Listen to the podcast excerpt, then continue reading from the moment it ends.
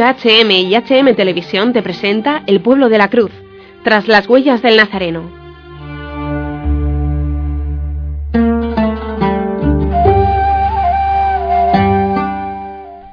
Nos habla la hermana María de Guadalupe Rodrigo, Instituto del Verbo Encarnado.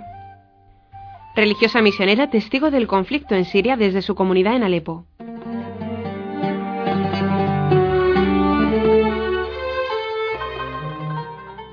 Eh, cuando yo todavía me encontraba en Egipto, en la Fundación de Egipto, se comenzó la nueva comunidad de nuestras hermanas en Irak, en Bagdad. Y yo recuerdo que los superiores cuando pidieron ofrecimientos entre las nuestras, entre nuestras hermanas, se, ofrecieron muchas, había 19 ofrecidas entre hermanas árabes y hermanas eh, de otros países extranjeras. Y a mí me parecía admirable realmente, qué valentía realmente ir a un lugar así eh, porque yo no podría, no podría, ¿no? Eh, soy, bueno, de salud más bien floja, débil, miedosa, digo, no, no, no voy a poder, yo no podría una cosa así. Cuando estando en Siria eh, y llevando ya unos meses, tampoco tanto llevaba, ¿no? Llevaba varios meses allí, y se desata esta guerra de un día para el otro, porque fue de un día para el otro, tener los tanques en la calle, aviones arriba de la cabeza y tiros y cañonazos, ¿no? Se rompía algún vidrio por las explosiones, fue una cosa así tan... Eh, tan realmente de un día para el otro que nadie se esperaba.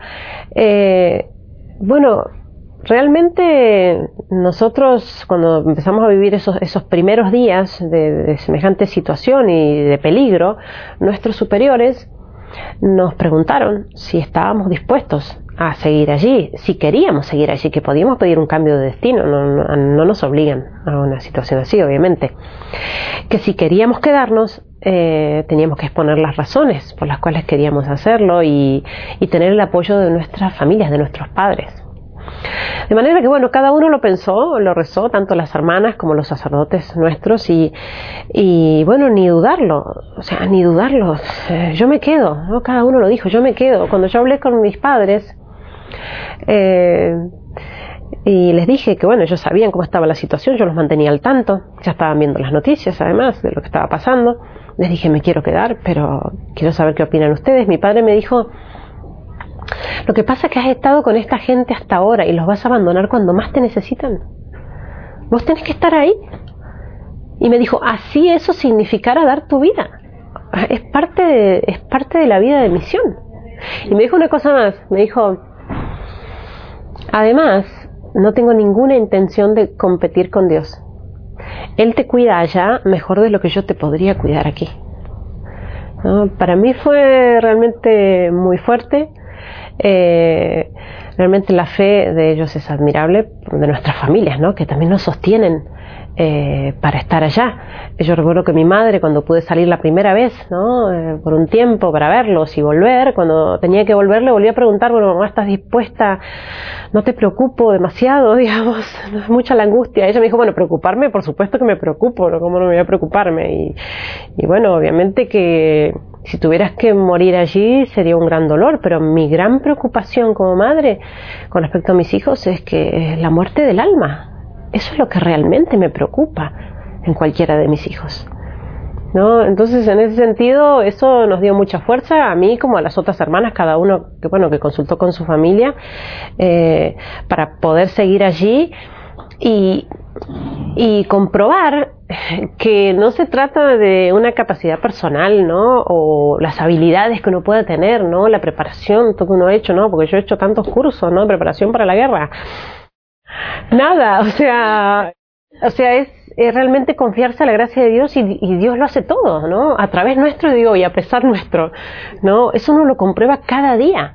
¿No? Lo, atribuyo directamente a una gracia de Dios. No, no, hay no hay razones naturales, no hay razones humanas para esto. O sea, el mínimo que uno podría pensar, vivir bajo un bombardeo cuatro años seguidos, día y noche, permanentemente, y viendo solo muerte y heridos y tragedias, y podría pensar, bueno, lo mínimo es enloquecer, ¿no? humanamente hablando. Y sin embargo, ¿cómo Dios nos sostiene?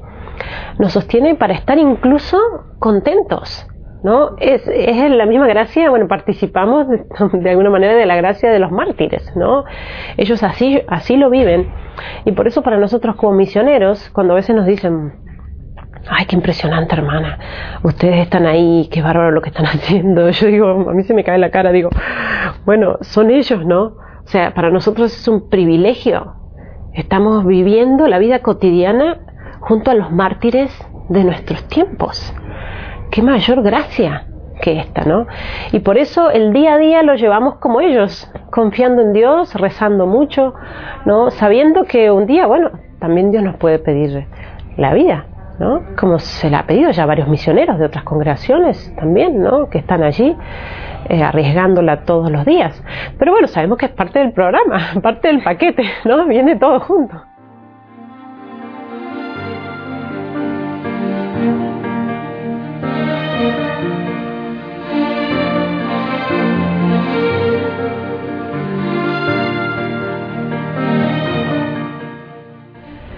Eh, entre los nuestros escuchamos historias trágicas todos los días, ¿no? Entre nuestras feligresías, nuestros vecinos, o sea, es cosa de todos los días, ¿no? Nos pasa también a nosotros en nuestro barrio que está siendo ataca atacado también.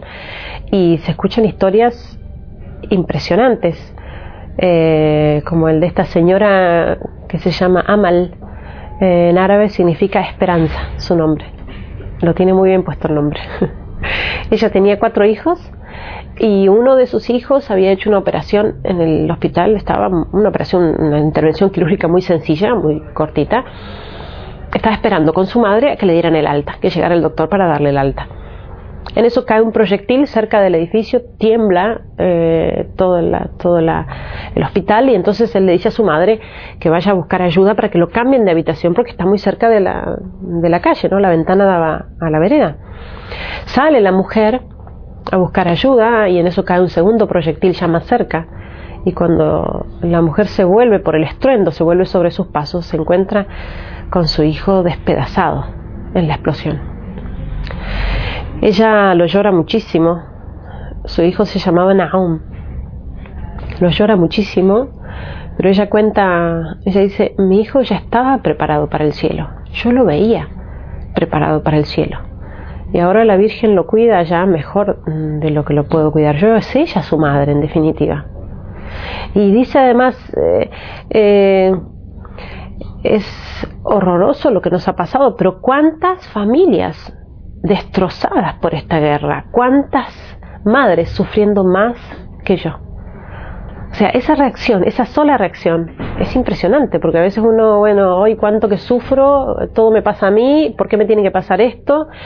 Yo y yo y yo, y estamos acaba de perder a su hijo de la manera más trágica, dice, pero hay tantas otras madres sufriendo aún más que yo. Y ella cuenta que siempre cuando estaba con miedo de que, se intranquilizaba de que bueno que le cayera un proyectil en su casa en barrio cristiano este hijo Naum le decía siempre citando el evangelio le decía mamá no tengas miedo de los que pueden matar el cuerpo pero no pueden matar el alma y dice ella yo esto me tranquilizaba y ahora mucho más. ¿no? Es, eso, es eso lo que viven. ¿no? Y se los da solamente la fe. La fe que no es eh, un amuleto, entonces me agarro de esto y no sufro, no veo, no siento, no, no, no, no. Eh, están sufriendo, realmente sufriendo. Yo no creo que haya un sufrimiento más atroz para un pueblo que la, la guerra y la persecución, como la que está sufriendo Siria, por ejemplo. Y sin embargo, cómo la fe los sigue manteniendo en vida, ¿no? En esa vida espiritual plena, ¿no? Para entender, leer, ¿no? Lo que les está pasando, eh, sabiendo que de ninguna manera Dios es culpable de esto, de ninguna manera. Dios respeta la libertad humana, pero se las arregla siempre con mucha habilidad para sacar bienes mayores de todos estos males. Y eso es lo que ellos ven, eso es lo que logran realmente ver. ¿no? Y por eso a veces parece, puede parecer contradictorio, hasta chocante. Una, una mujer de la parroquia me decía, eh, muy joven, de unos 30 y algo de años, con dos niños pequeños, me decía, hermana, esto que le voy a decir puede sonar mal, puede malentenderse, pero estos últimos años son los años más felices de mi vida. Y lo decía con lágrimas de emoción O sea, ¿cómo puede decir eso una mujer que ha perdido su casa en los bombardeos del primer año de guerra, perdió su casa? Su marido perdió la empresa, ¿no? Tomada y saqueada y perdió familiares, lo ha perdido todo. Y dice, son los años más felices de mi vida. Ella dice, son los años en los que se fortaleció mi fe, los años en los que descubrí verdaderamente a Dios, en los que entendí dónde está lo importante y que realmente esta vida es corta, ¿no? Que no tendría que ser ninguna novedad, ¿no? ¿Quién no sabe que nos vamos a morir y que la vida es corta? Pero no lo pensamos muy a menudo, no lo pensamos y eso nos hace realmente estar tan entretenidos, ocupados, con tantas otras cosas, ¿no? El tener esta, esta posibilidad, ellos lo ven en definitiva como una gracia, ¿eh? lo ven como una gracia porque esto que están viviendo los hace tener los ojos clavados en el cielo, allá clavados, nadie se los saca de ahí, ¿no? Y ellos lo dicen, me pueden quitar lo que quieran, me pueden hacer lo que quieran, me pueden matar y cortarme la cabeza, no me pueden quitar el cielo, no pueden. Y esa es su fuerza, es la fuerza que incluso se manifiesta frente a sus perseguidores. ¿no? Hay muchas historias ¿no? de los nuestros que han tenido discusiones, ¿no? encuentros fuertes ¿no? En, estos secuestros con sus perseguidores y, y, los perseguidores se sorprenden ¿no? de, esta, de esta superioridad, de, esta, de este temple, esta fortaleza que tienen los cristianos, que ciertamente les viene de Dios. Es una cosa que no, no es, no es humana. Hay un, un muchacho que allá que estuvo secuestrado y este muchacho cristiano no era practicante, él llevaba una vida bastante superficial, digamos, mundana, eh, era cantante, ¿no? cantaba en los bares. Eh, él es secuestrado y cuando es secuestrado él dice, eh, Señor, no te pido nada, ¿no? cuando lo llevaban atado en el baúl del auto. Eh, no te pido nada porque lo que sea que me vayan a hacer, así me maten, me lo merezco. Por la vida que he llevado, me lo merezco. Pero si me libras de esta, te prometo que cambio. Y entonces él, eh, él cuenta como estando encerrado, secuestrado, y lo sacaban para el interrogatorio, ¿no? con la ametralladora aquí, golpeando lo que tenía que hacerse musulmán, si no lo mataban. Un muchacho que no practicaba, eh, que no era religioso, por así decirlo, no, estaba alejado teóricamente de su fe. Eh, él respondía, no, soy cristiano, de ninguna manera, soy cristiano, no voy a dejar de serlo, mátenme. O sea, qué fácil quizás hubiera sido para él, siendo que no practicaba, decir, bueno, sí, ya está, ¿qué tengo que hacer? ¿Dónde firmo? ¿Qué hago? Ya está, ¿no?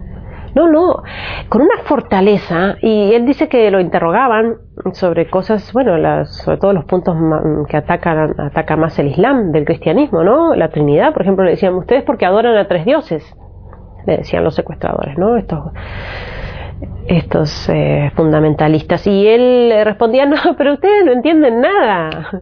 Padre, Hijo, Espíritu Santo. Tres personas distintas en un solo Dios verdadero. Y una explicación una explicación teológica de Santo Tomás.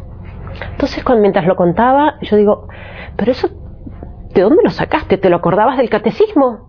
Y me dice, ¿qué me voy a acordar del catecismo? Las palabras me venían y me venían y me venían y no me podía callar. Una tras otra. No podía callarme y los dejaban mudos. Y ellos me decían, ¿por qué ustedes los cristianos siempre hablan con esa sabiduría? Y a uno le parece, oh, qué cosa extraordinaria. No, eso de uno le parece realmente una cosa rara, ¿no? Una cosa... Están viviendo el Evangelio, uno abre el Evangelio y eso está escrito y Jesús lo predijo, dijo, ¿no? No se preocupen por lo que van a decir, ¿no?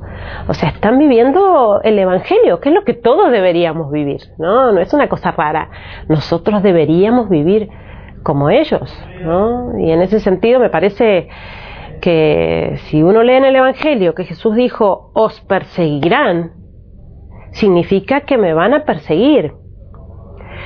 A lo mejor no eh, con espada, cruentamente, como es allá, pero aún en nuestras sociedades el cristiano es perseguido. Sutilmente, en otra manera, pero hay persecución a la fe. Entonces, si yo personalmente, viviendo mi fe, no siento esa persecución, al menos no siento que, mi fe eh, contrasta con el mundo, con el espíritu del mundo, entonces algo anda mal.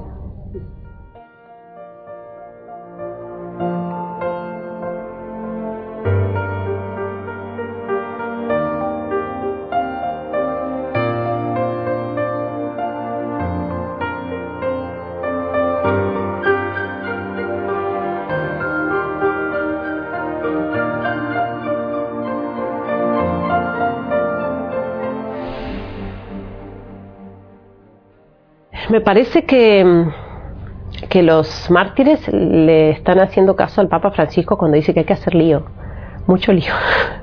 Los mártires están sacudiendo el mundo, me parece, sacudiendo a nuestro cristianismo occidental eh, dormido, quizás tibio, cómodo, cómodo o acomodado, diría yo, acomodado incluso hasta con los criterios del mundo. Entonces, en ese sentido nos ayudan a despertarnos. Bueno, ¿cómo estoy viviendo mi fe? Ese es el modelo de cristiano. ¿Cómo estoy viviendo yo? ¿Me puedo llamar cristiano? Cuando sigo con vergüenza de decirlo y de manifestarlo. Porque más allá de mm, las presiones, a las prohibiciones que pueda haber, hay, muchas veces somos nosotros mismos los que escondemos nuestra fe por respetos humanos, solamente por respetos humanos, ¿no? No porque alguien me vaya a cortar la cabeza, sino simplemente porque me van a criticar o me van a aislar o me van a discriminar.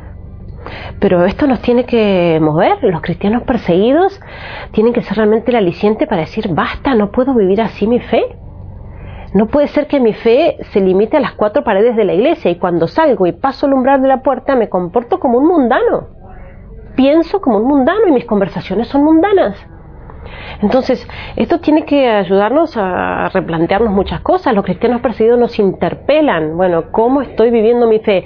¿La fe que tengo me transforma la vida? ¿Me la cambia completamente? ¿No? Eh, siempre pongo el mismo ejemplo. Digo, una, una joven que está enamorada pero se le nota, sin hablar, se le nota en los ojos, en los ojos, esta chica está enamoradísima. Le sale, se le, sale por los poros que está enamoradísima. Bueno, eso nos tiene que salir a nosotros, eso tiene que producir en nosotros la fe. Es el amor a Jesucristo que nos quema y que tiene que quemar. Y se me tiene que notar de lejos, este es cristiano, sin hablar siquiera. Yo creo que necesitamos, nuestro cristianismo occidental está necesitando de los cristianos perseguidos y no podemos permitir que su sangre caiga en vano. Por eso cada uno tendrá que ver eh, personalmente cómo está viviendo su fe. Eh, seguimos con miedo, seguimos con miedo de manifestarnos como cristianos, seguimos con miedo de, de vivir nuestra moral cristiana nos han hecho creer que la moral cristiana es una cosa antigua, de retrógrados. ¿Cuántos jóvenes cristianos que sufren esta presión?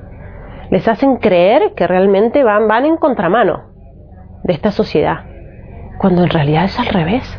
Entonces esto le tiene que dar fuerza a los jóvenes para vivir la moral eh, cristiana, por ejemplo, la pureza, la castidad, cosas de las que ya ni se habla, ni se habla. Entonces esto nos tiene que dar fuerza. Porque además el premio es tan grande, el premio es tan grande, es toda una eternidad, que realmente vale la pena. Vale la pena cualquier sacrificio que uno tenga que hacer aquí, cualquier renuncia. Porque no puedo ser tan, tan pequeño, tener el corazón eh, tan, tan achicado, ¿no? De, de pretender estar bien y cómodo y placentero unos años en este mundo. ¿Cuántos años? ¿50? ¿100? 110. ¿Y después? Entonces vale la pena, eh, vale la pena ser un cristiano de veras. A medias no sirve. Y lo que está en juego es la vida eterna, es mucho. Entonces dar la vida cada día, el martirio cotidiano, San Pablo dice, muero cada día que no será con una espada, pero será renunciando a tantas cosas que uno tiene que renunciar, aceptando pruebas ¿no? que uno tiene que aceptar, eh, esforzándose por vivir la virtud, que no es fácil, y eso, ciertamente, como lo vemos en los cristianos perseguidos, trae alegría verdadera, que fuera no la veo mucho, ¿no? yo extraño aquellas sonrisas con las que convivo allá, alegría verdadera y libertad verdadera. Porque esta gente, estos cristianos perseguidos, son realmente felices y son realmente libres.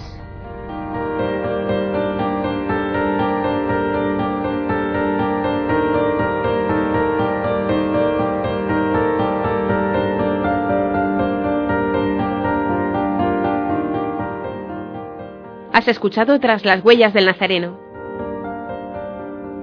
Agradecemos especialmente su colaboración a Ayuda a la Iglesia Necesitada,